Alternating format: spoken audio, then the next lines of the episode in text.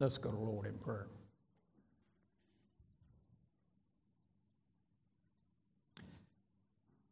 Our Lord and God, we bow before you, knowing that you are a God that is worthy of all of our worship. And we pray that our worship so far has been pleasing to you. And we pray, Father, that we would continue to worship you in truth and spirit. We thank you for the forgiveness that we have in Christ and Christ alone, knowing that He came to save us from our sins, calls us to understand this wonderful truth as we study your word this day that you are the one that has delivered us from darkness and brought us into the light. We pray, Father, for those that are still in the darkness, that today that they might be delivered from their darkness and brought into the light. How we pray that your Spirit would move in our midst and open eyes and unstop ears so that they might see and that they might hear your truth and that they might come to Christ. We thank you, Father, for the gospel. And we pray that wherever it is proclaimed this day, that people would be saved. We pray, Father, that your church would continue to grow, that you would use your church here in this neighborhood to proclaim the gospel. We thank you, Father, that you did not leave us in our sins, but you drew us to yourself and gave us eternal life. We pray, Father, that as we study this passage, that you would give us understanding, for we know that all understanding comes from you. Pray that your Spirit would come, for we know that all is vain unless your Spirit comes.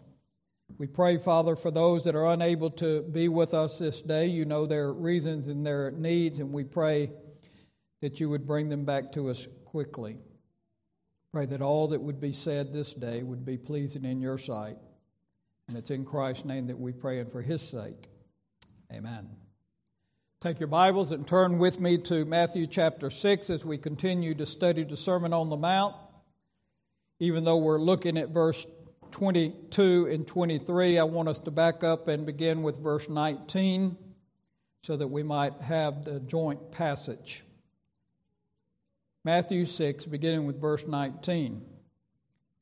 Lay not up for yourself treasures on earth where moth and rust destroy and where thieves break in and steal.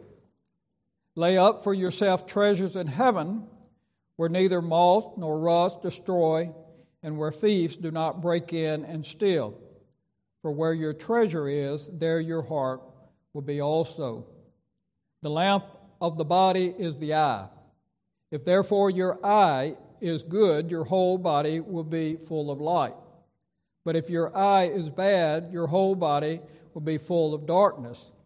If therefore the light that is in you is darkness, how great is that darkness?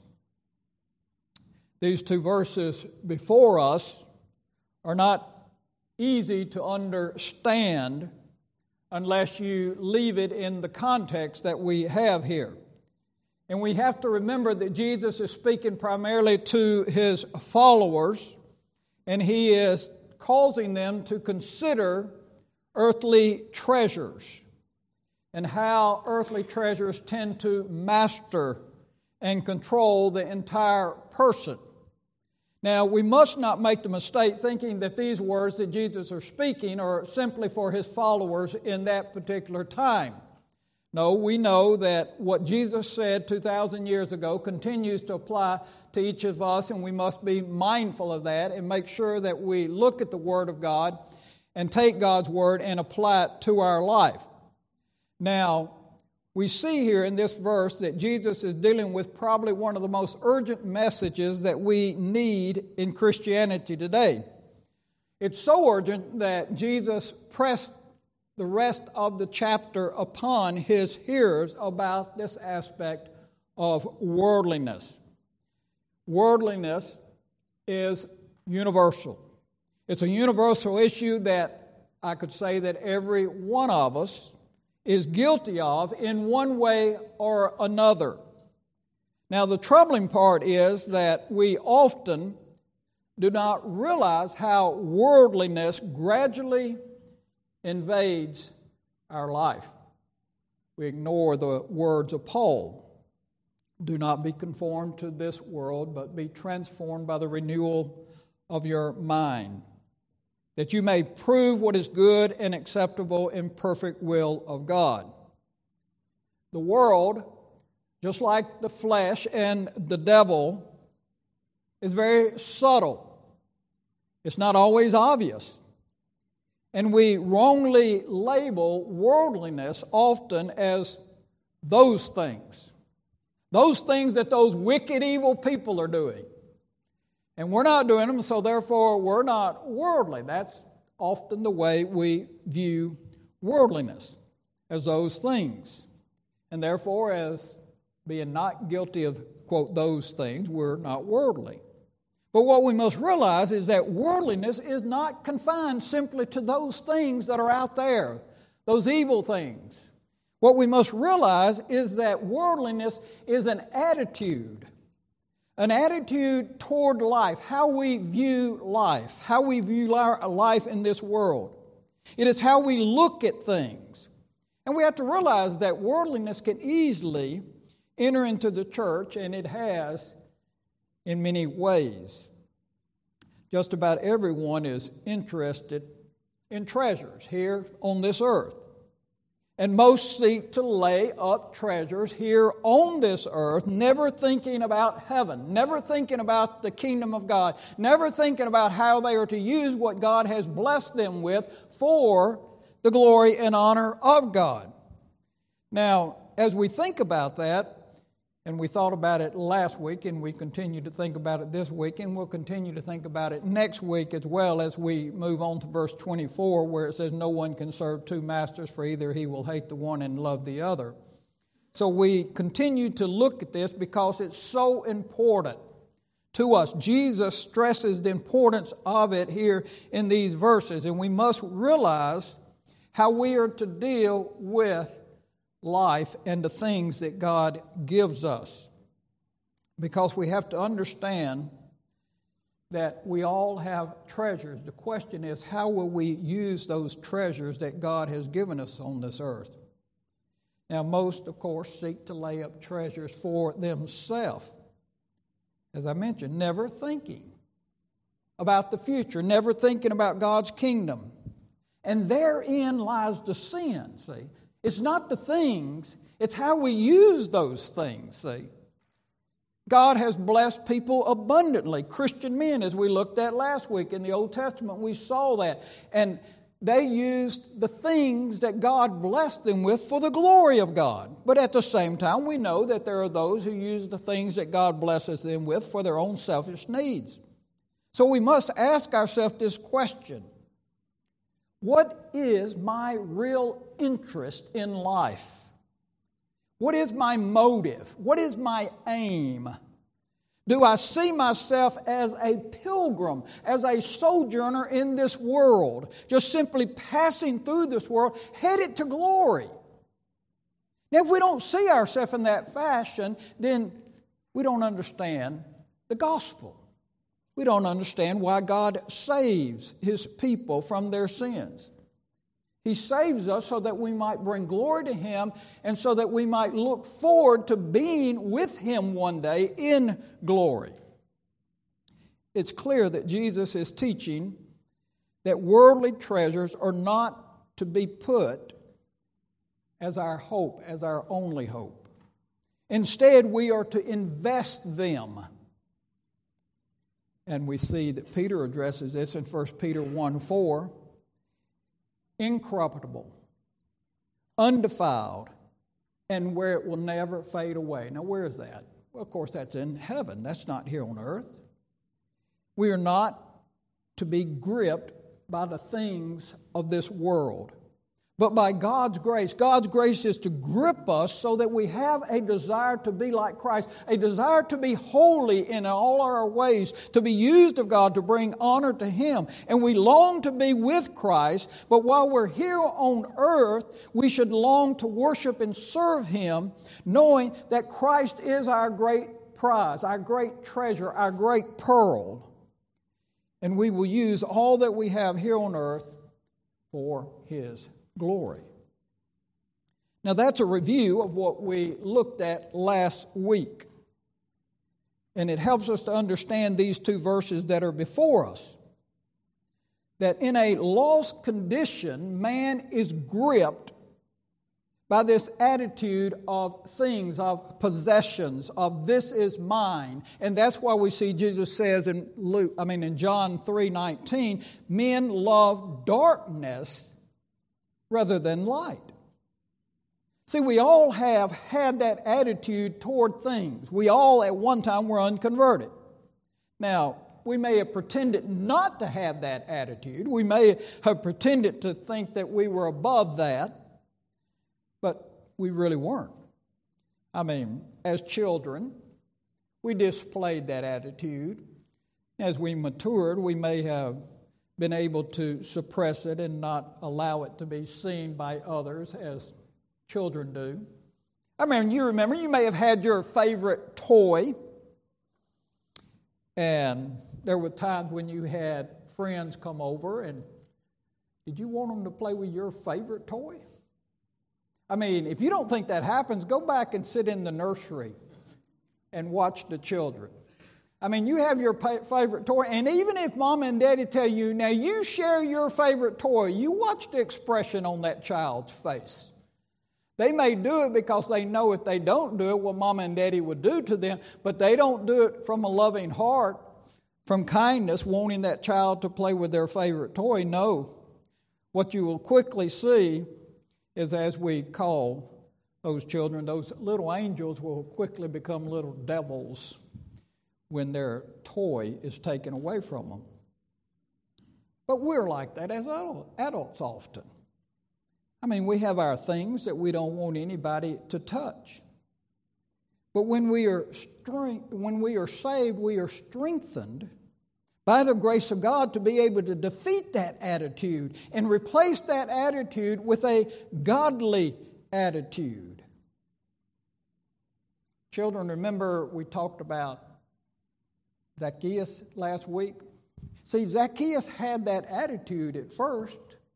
He had an attitude of possessions. He stole as a tax collector. But then when he was converted, what happened? His attitude was completely changed. Instead of stealing from people, he turned around and wanted to give to people and replace what he had stolen from people. So we see the grace of God invaded his life and made him a new person. And likewise, the grace of God does that to our life. And Jesus is talking about those two views a worldly view and a godly view. A godly eye and an evil eye. There's only two, and you see that throughout Scripture. You see the sheep and the goats, the lost and the saved, the blind and the seeing. On and on you go. There's only two positions as far as being saved and being unconverted. First, he points out that these two eyes there in verse 22. And the lamp of the body is the eye. If therefore your eye is good, your whole body will be full of light. So he addresses first the good eye. He's teaching that the eye directs the body. And we know that. I mean, without eyes, it's impossible for us to see, to be able to walk and do the things that we need to do. A person that is blind from birth cannot comprehend certain things. They can't comprehend colors. I mean, you may try your best to describe to them what a color is, but they cannot understand you because all they have seen is darkness. You may, one color, I guess you could say, well, black, what you're seeing, you know. But other than that, it's, it would almost be impossible to get them to understand colors. So Jesus uses this example why some see the truth and others are unable to see the truth. He points out that the eye, and of course, the eye also pertains to the heart, must be singly focused, must be directed in the path of righteousness. Now, when the eye is rightly focused, our life will be rightly focused, our life will be godly. And we have a pure and undefiled religion, as James speaks of. And good works will naturally flow from such a life. If our heart is right, then our works will be right. We will shine forth before men. So, our aim, our desire, our intent will be laying up treasures in heaven. So, the eye sets its sight on what it desires, and it desires the things of God. I mean, we all know what it talks about to aim or desire or to set a sight. I mean, we just finished hunting for us guys, and some of us are pretty good at aiming and shooting. I was not very good at aiming and shooting. I missed two deer this year, so I, I didn't have a very good eye on my two deer that I missed and didn't do very good at hunting. I'm going to have to take some lessons, I guess, from Brother Fonzo and Brother Keith. They all the time killing deer and they make me a little jealous. But anyway, we, we look at the target whatever the target is, we aim toward that target. We want to hit that target. And it's the same way in the Christian life. We want to aim and we want to hit that target. And Jesus says, Your whole body is full of light. Why? Because your eye is right. You see correctly. And Paul put it this way For me to live is Christ. In other words, all of his actions were aimed at what? Pleasing his Lord and Savior, Jesus Christ. He said, I press on toward the goal for the prize of the upward calling of God in Christ Jesus. That's what he was pressing toward. That's what he was aiming at. That's what he was striving for. And he uses that terminology in his epistles often of an athlete striving toward the finish line, the goal. And I'm, i mean, if you want to win, you've got to practice, you've got to exercise, you've got to train, right? Some of y'all know my son in law was training for the Boston Marathon. I mean, that's just, un, that blows my mind, these people that are able, and we have some women in our church also that are able to run these marathons. You know, I get tired out at a 5K. Uh, I, I, don't know. I'm, I'm, hoping that I can be as active as uh, Brother Keith when I'm 80 years old and still doing 5Ks and winning 5Ks, but I, I don't know if I'll be able to. But I, I can't fathom a marathon. But how do you accomplish a marathon? Add, add, add, right? You run one mile, two miles, and you keep adding, you keep adding, and you keep adding till you get up to that, right?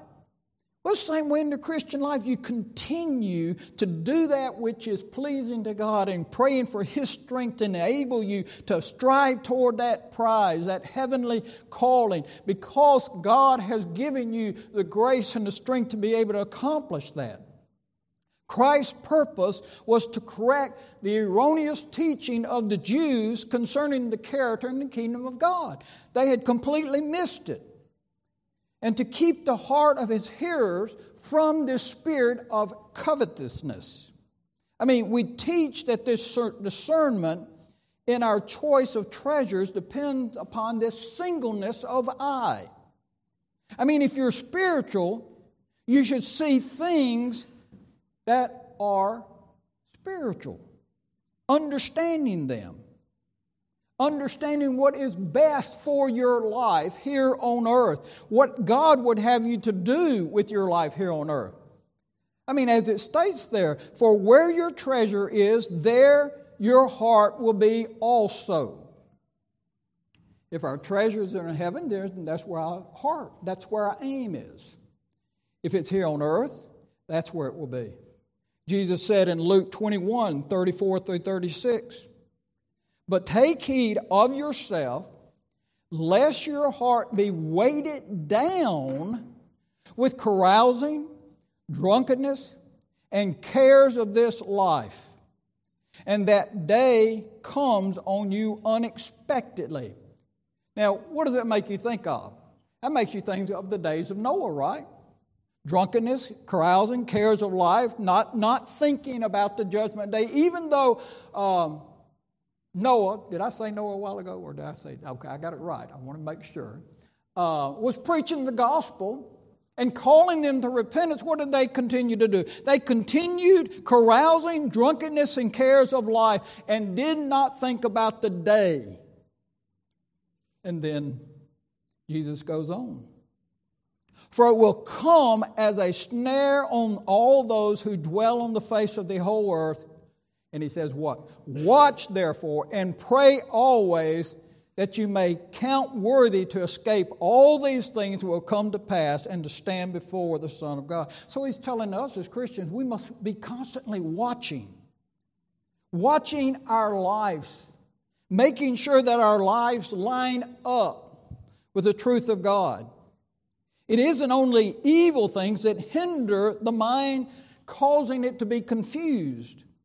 But he says what? He says the cares of this world. Now, we all have to deal with the cares of the world, but how do we deal with them? See, normal activities in life can be very dangerous in leading us astray. Did you hear what I just said? I want to make sure you hear that. Normal activities of life can be very dangerous in leading us astray. Those are the things that we often are not aware of. See, we're aware of those things that are really dangerous, but it's those things that sneak up on us that surprise us. I mean, many fathers have consumed their life with their job and forsaken their responsibility as the father of the family in raising their children in the admonition of the Lord. This is one reason why we're going through the book in our men's Bible study. And those who uh, missed it yesterday, you'll have another opportunity to join us on April the 15th. Uh, yesterday was just introduction. But even though we've heard it, we need to hear it again and again and again so that we understand what our responsibilities as a husband and a father is. I've seen individuals who decide to purchase things. Some purchase a vacation home so that they can get away and relax. That's, that's not something that's sinful, but it can become sinful, right? I know people that have done that, and instead of being in the house of the Lord, they're always at the vacation house, see? That's when it becomes sinful, right? It's nothing wrong with having things, it's how we use the things that God gives us. Do we use them for God's glory? Do we use them for our own benefit so that we might grow in grace and become more like Christ? Or do we use them in a selfish way? See, the eye also refers to the understanding. What directs our entire being? What is that which we truly believe and determines how we live? Proverbs 23 7. As a man thinks in his heart, so is he. As a man thinks in his heart, so is he. So, whatever you're thinking about, repeatedly, over and over again, setting your affections on, that's your true treasure. See, a good eye aims honestly and directly toward Christ, toward His kingdom, toward pleasing our Heavenly Father seeking to walk in the light. And that's where true happiness is, spiritually speaking. Not carnal, not this world.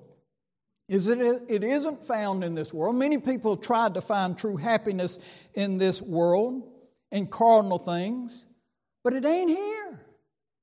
It's above.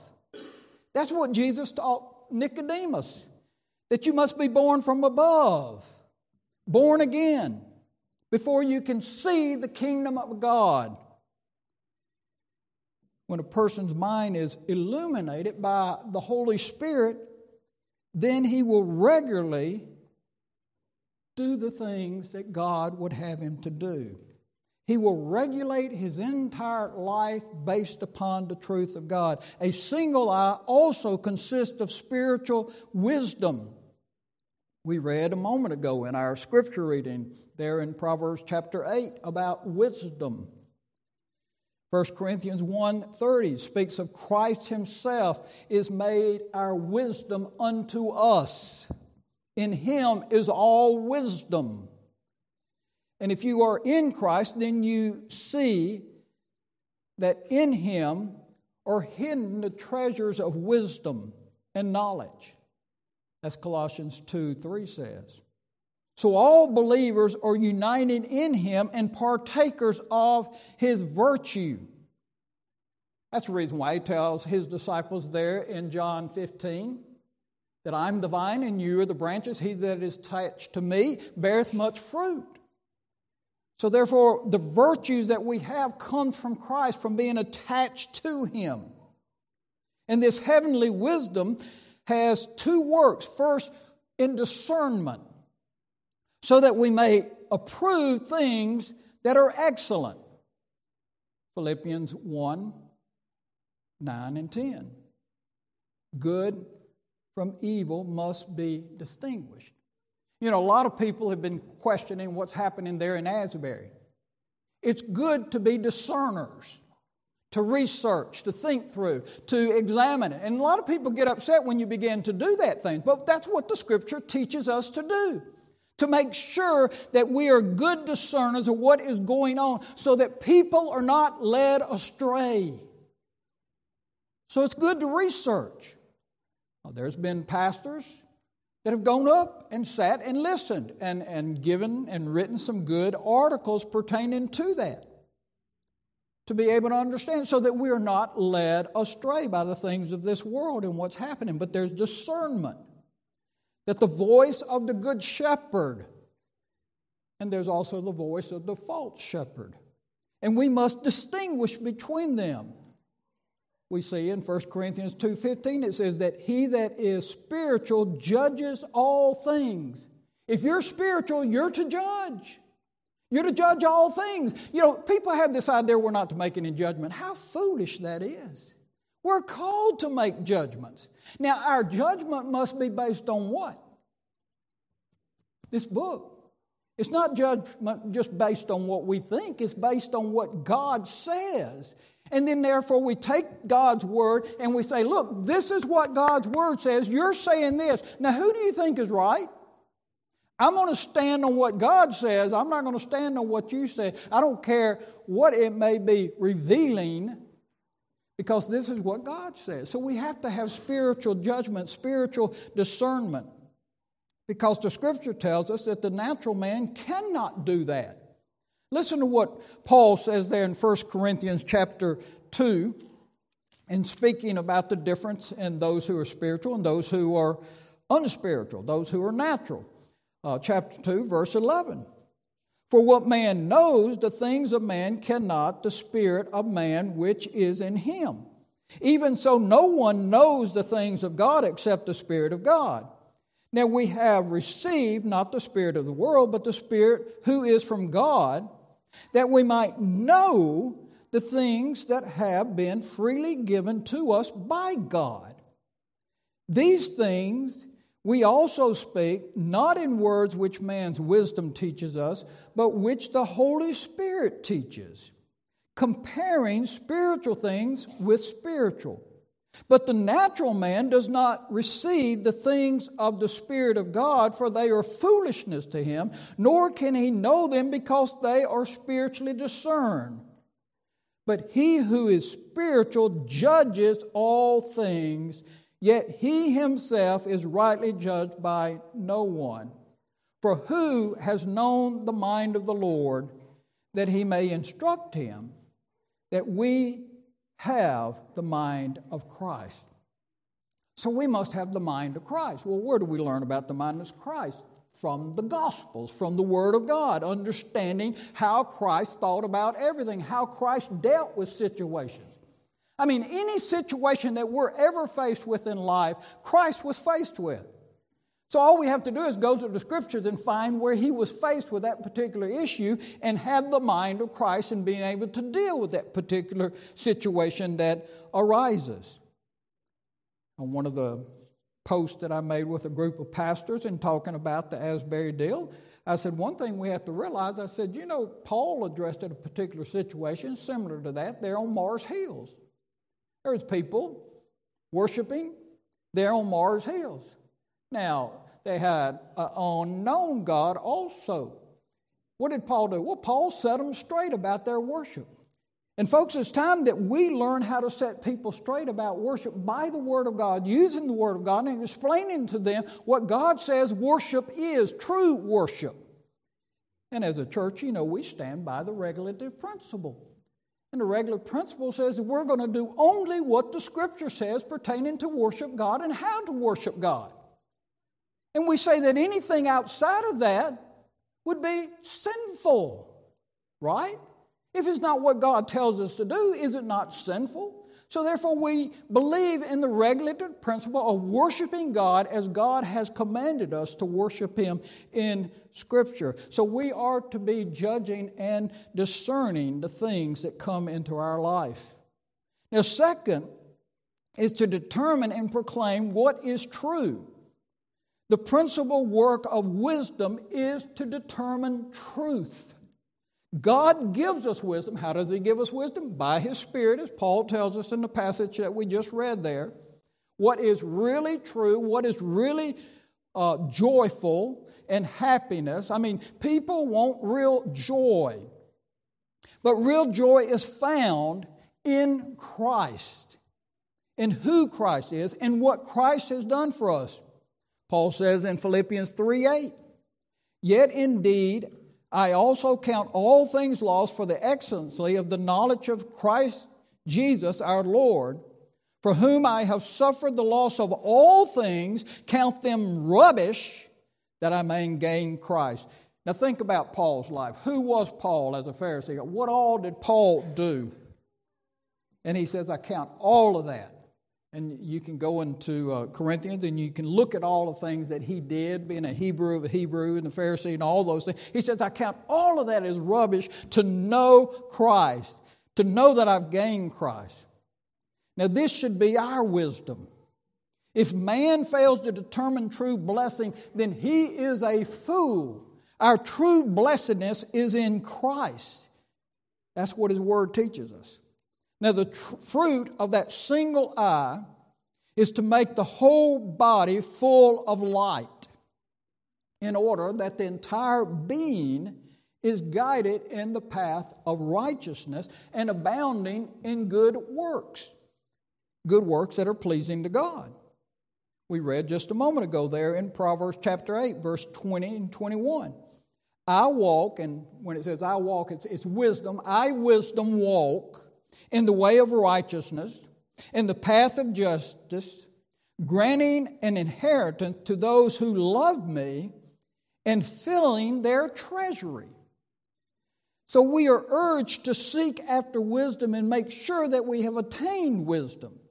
I mean, if we have discernment, then we must hold on to that and be very careful and very reverent toward God. Why? For the beginning of wisdom is what? Is to fear God.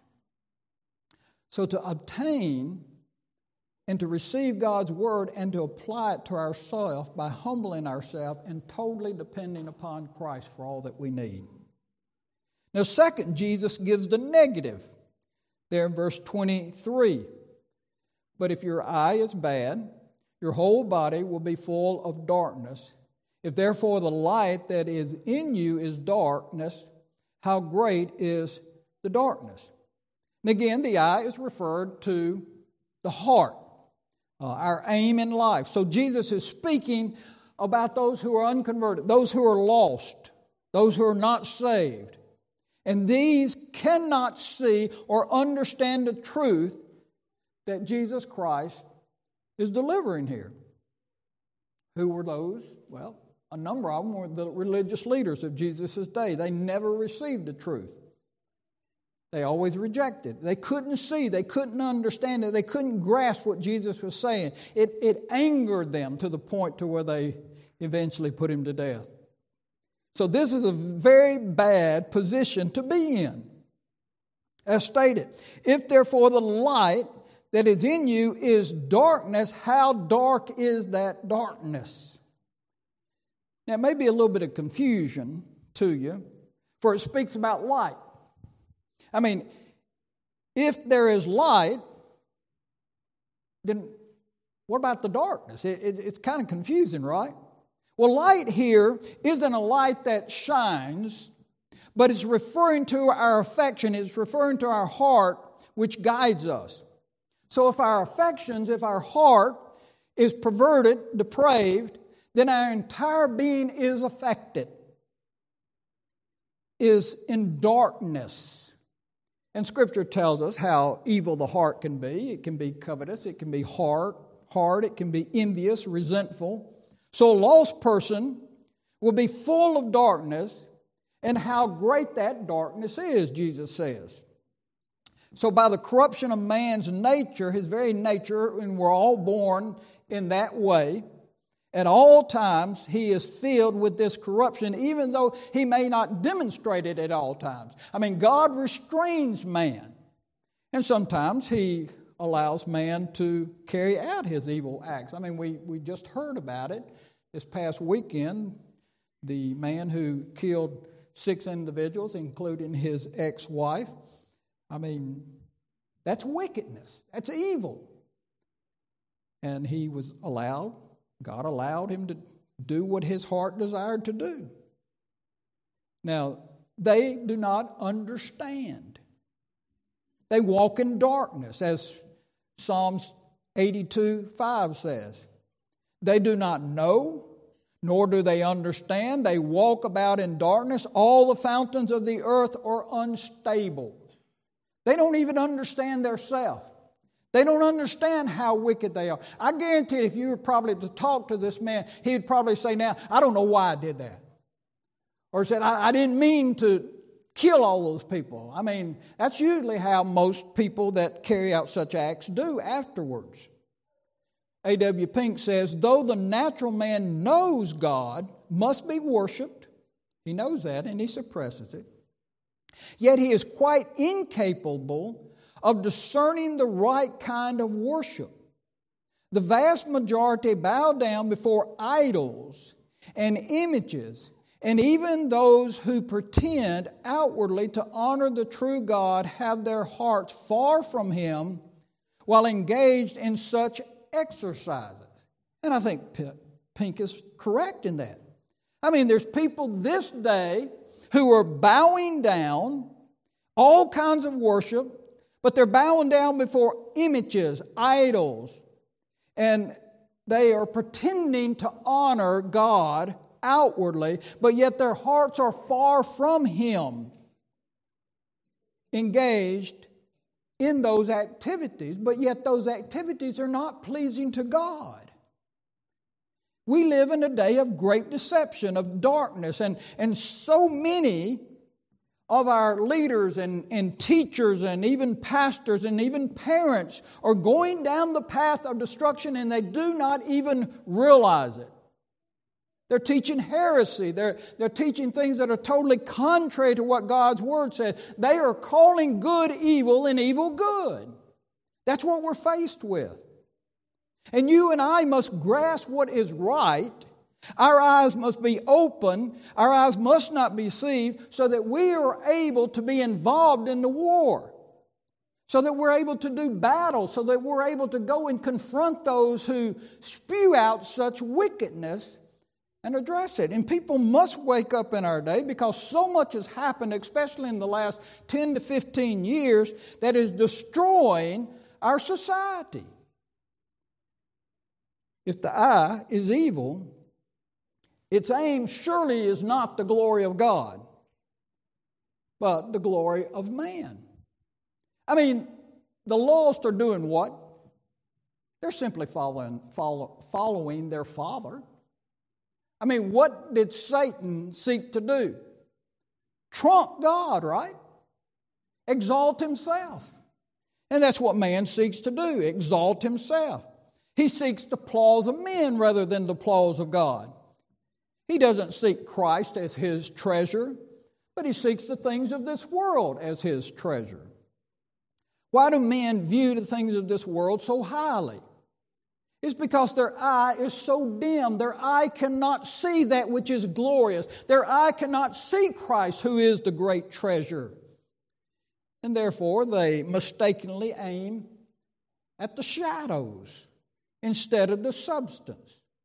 They lack a divinely enlightened understanding. They, as Jesus says, are what? In darkness, unable to discern what is good. They're ignorant about heavenly things, so therefore they only seek earthly things.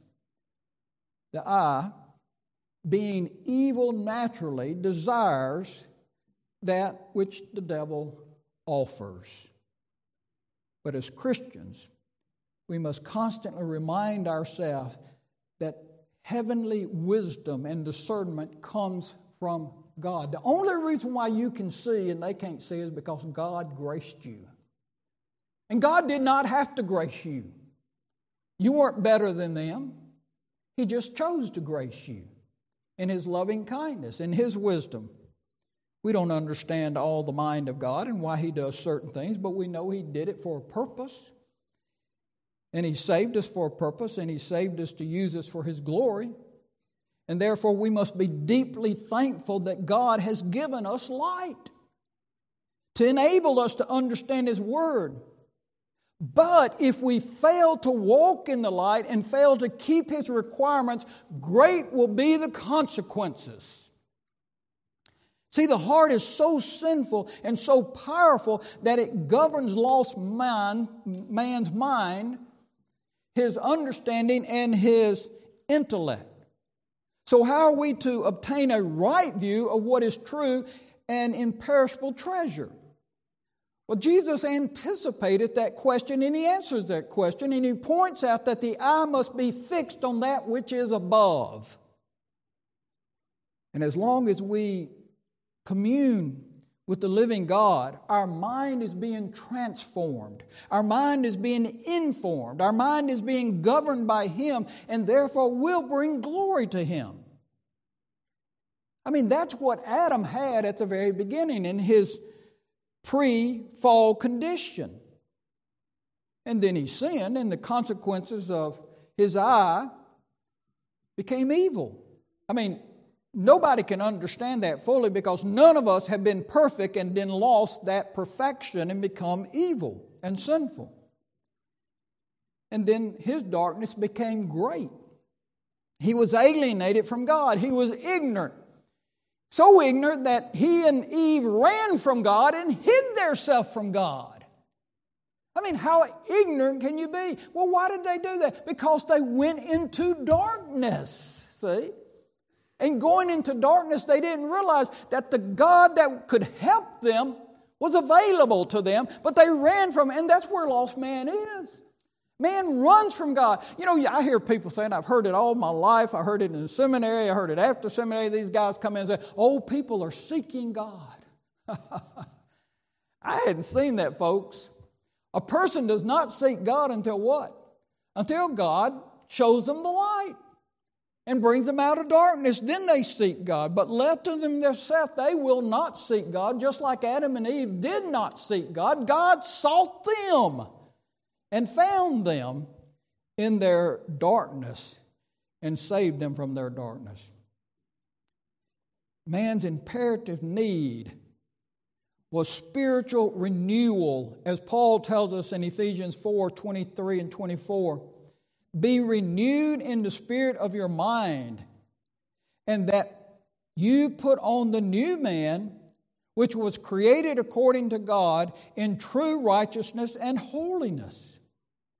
So we see it's a work of God. It's His grace that renews our mind and brings us so that we are new men and women and children created according to God so that we have true righteousness and holiness. Finally, becoming a new creation in Christ enables us to see, enables us to live for God. When a person is regenerated, the eye is renewed. The eye is able to see. The eye is able to grasp the truth. Ephesians 4 17 and 18. This I say and testify in the Lord that you should no longer walk as the Gentiles do in the futility of their mind. They are darkened in their understanding, alienated from the life of God because of the ignorance that is in them due to the hardness of their heart. That's what we once were. We were just like that. But what? He's saying now what? That you no longer walk like that. Why? Because you've been brought into the light.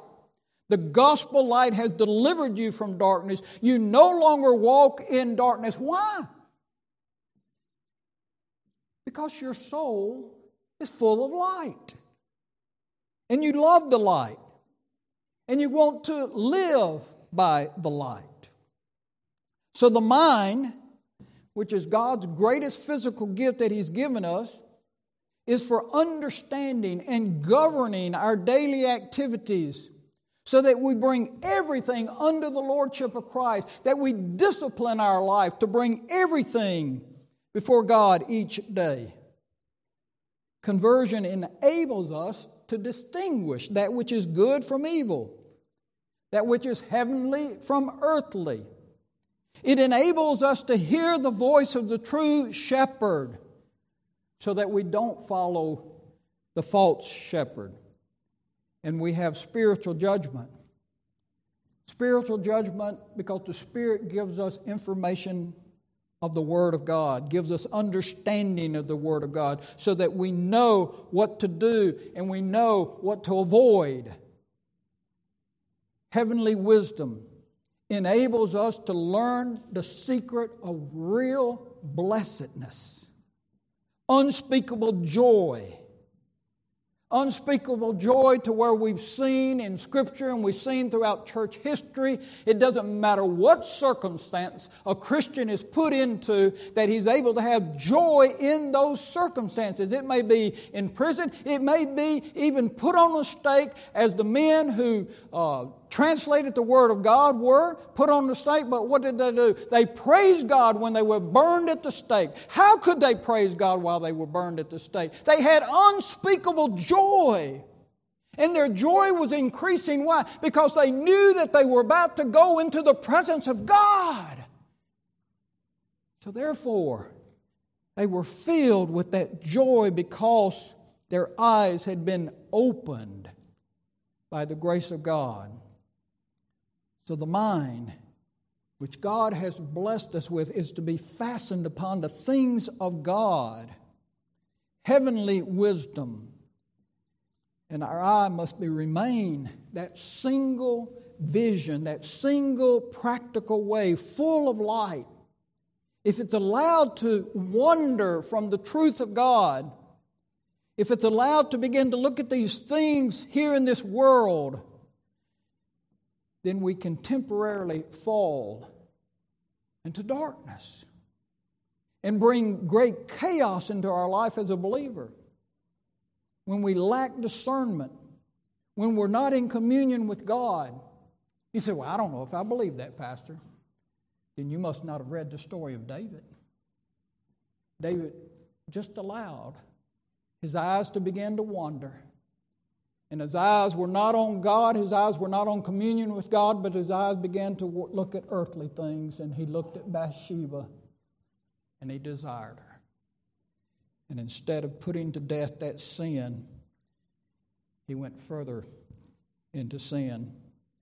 And we can follow the gratification of the flesh just as David followed the gratification of the flesh and fall into great disaster. Worldliness cannot be our aim as a Christian.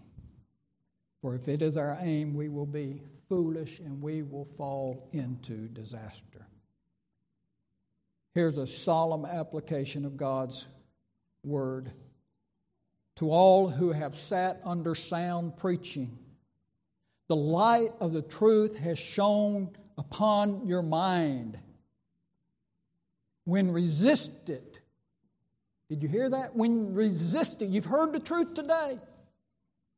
Hopefully, you hear the truth every time you come to this church. When you hear the truth, if you resist it, you quench the Spirit. That goes for both the lost people as well as the saved people. And Jesus says, How great is their darkness! Peter says in 2 Peter 2:20, "For if after you have escaped the pollution of the world through the knowledge of the Lord and Savior Jesus Christ, they are again entangled in them and overcome, the latter end is worse for them than the beginning. Did you hear that? The latter end is worse for them than the beginning. Do you see how dangerous it is to quench the gospel light? It's a serious matter. You sit here Sunday after Sunday after Sunday and you hear the gospel proclaimed and you don't repent. That's dangerous. It's dangerous to where Jesus says the darkness is great.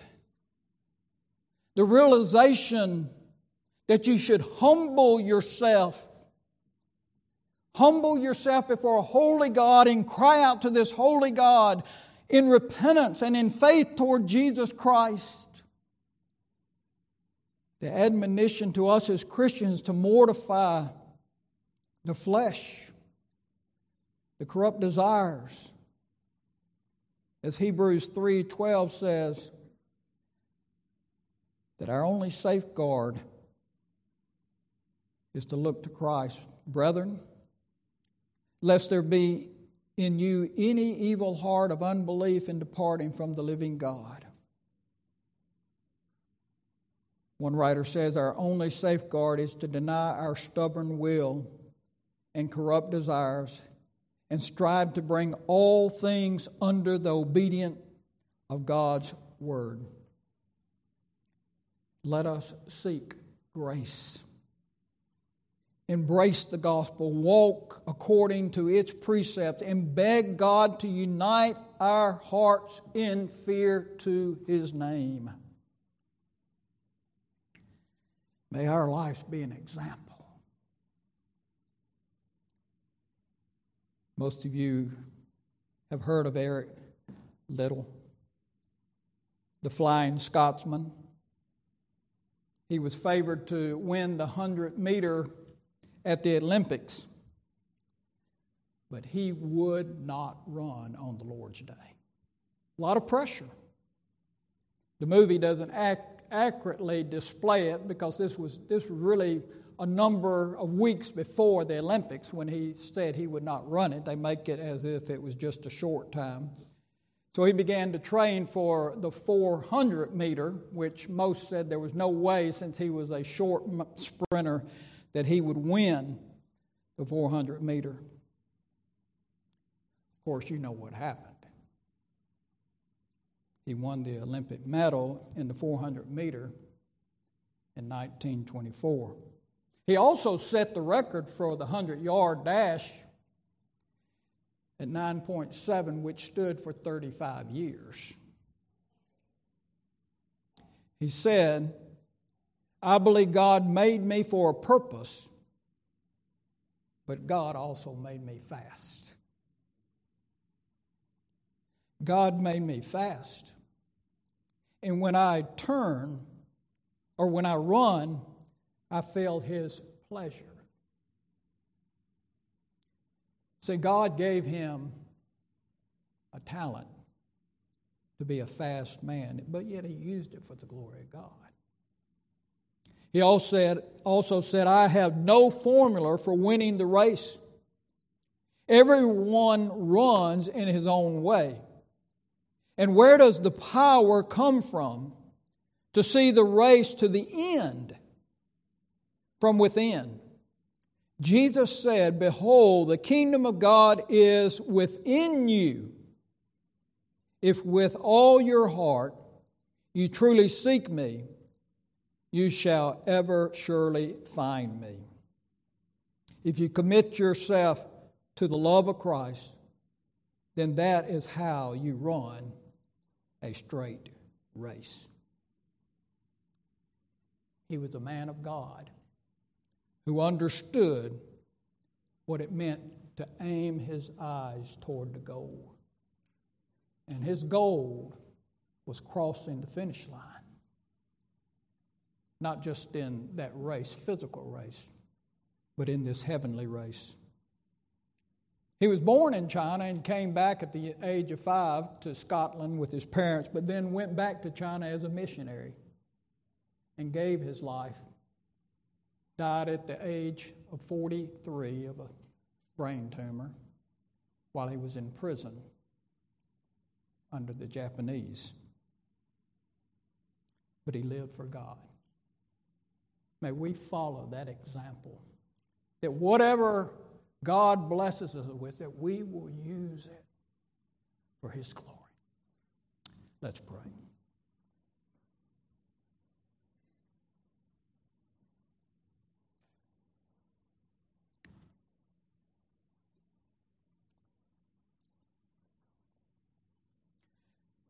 Father, we thank you for your word, which so adequately describes both lost man as well as converted man. And Father, we pray that your Spirit would take these words and drive them into our heart so that we might respond in a manner that is appropriate, that we might respond in true repentance and faith that we might respond in obedience, that there might be a desire in our heart, Father, to be like Eric Liddell, that we would strive to please you in everything that we do, even using that which you have blessed us with to bring honor and glory to your name. We know, Father, that left to ourselves that we are weak, that we are foolish, but we know that you are able to use weak and foolish vessels for your honor and glory. And we pray that you may be pleased to do so. And this we pray in Christ's name and for his sake. Amen.